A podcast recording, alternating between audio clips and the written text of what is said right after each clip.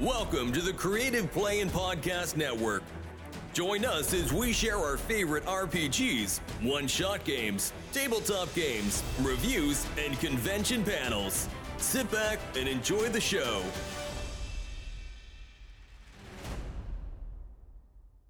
So for RPG a Day, it's a classic dealio where we put uh, people talking in a positive way about tabletop role-playing games. For each day in August, use the prompt or highlighted word to inspire a blog, vlog, or social media post to celebrate everything great about our hobby and tag it as RPG Day 2023. And as August the 5th, it is the oldest, and oldest is the bold n- number. So if you can't come up with the question, come up with something oldest, which is totally dangerous. Oldest game you've played. I mean, that's gonna be dangerous. I'll totally start it off with the oldest one I have actually played is first edition D&D. Bum, surprise.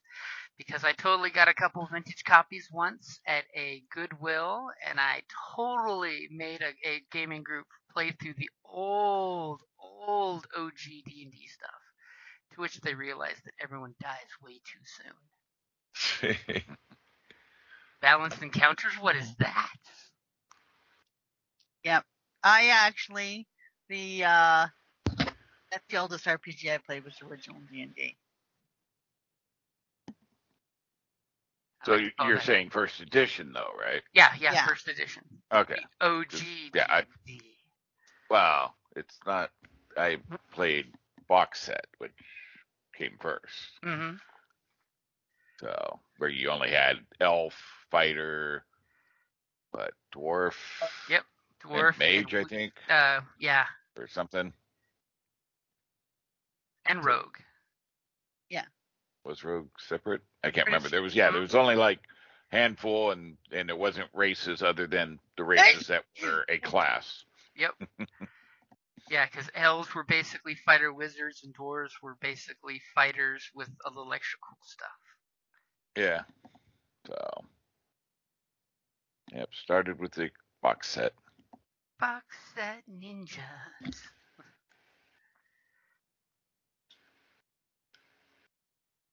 So I'm not sure what was oldest. When I was in junior high, my friend got the red box edition for his birthday, and we played that um, in 1981 ish. Um, but around the same time, I also played Villains and Vigilantes, and I don't know which one's older. So, so I'm gonna go with Villains and Vigilantes because it's not D D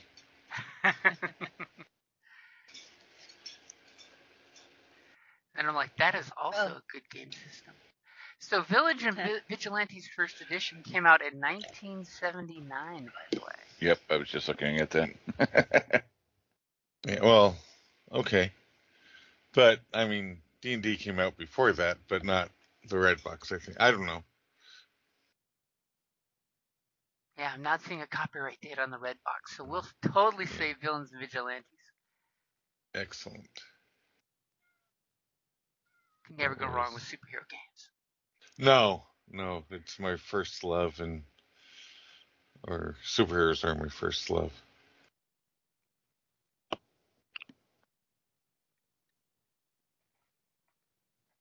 I played a bird hero, wings no arms, but um, telekinesis. Good, good, good option. Yeah, it was fun. It was weird. Box D&D 1974. Oh, say it so, say it so. Well, we didn't play it in '74. My uh, No, no, no, no. But the oldest game would be 1974. Yeah. Not necessarily when played you that played it. version. You know, like when I was nine. Yeah, that's when I started. But you got to keep the vintage games alive. Just saying. No shit. There we were. We opened the box. It was full of dust.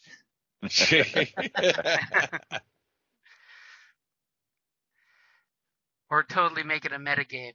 Your adventuring party finds a box covered in dust, and you blow it off, and you see that it is the D&D Red Box Edition. In game, we will play that game and be totally meta.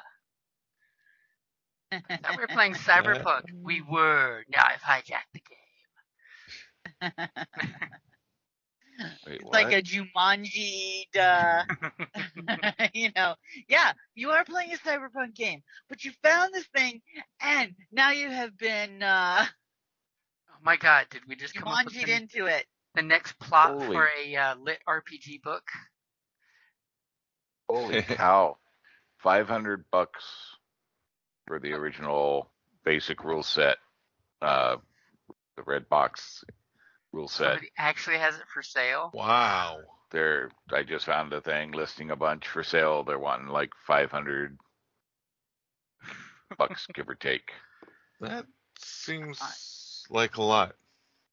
But I'm sure someone out there will uh, pay it. nostalgia. Yeah. collector, you know. I mean, if Wizards can sell that thousand dollar magic set, Yeah, that's a point Drugs. too.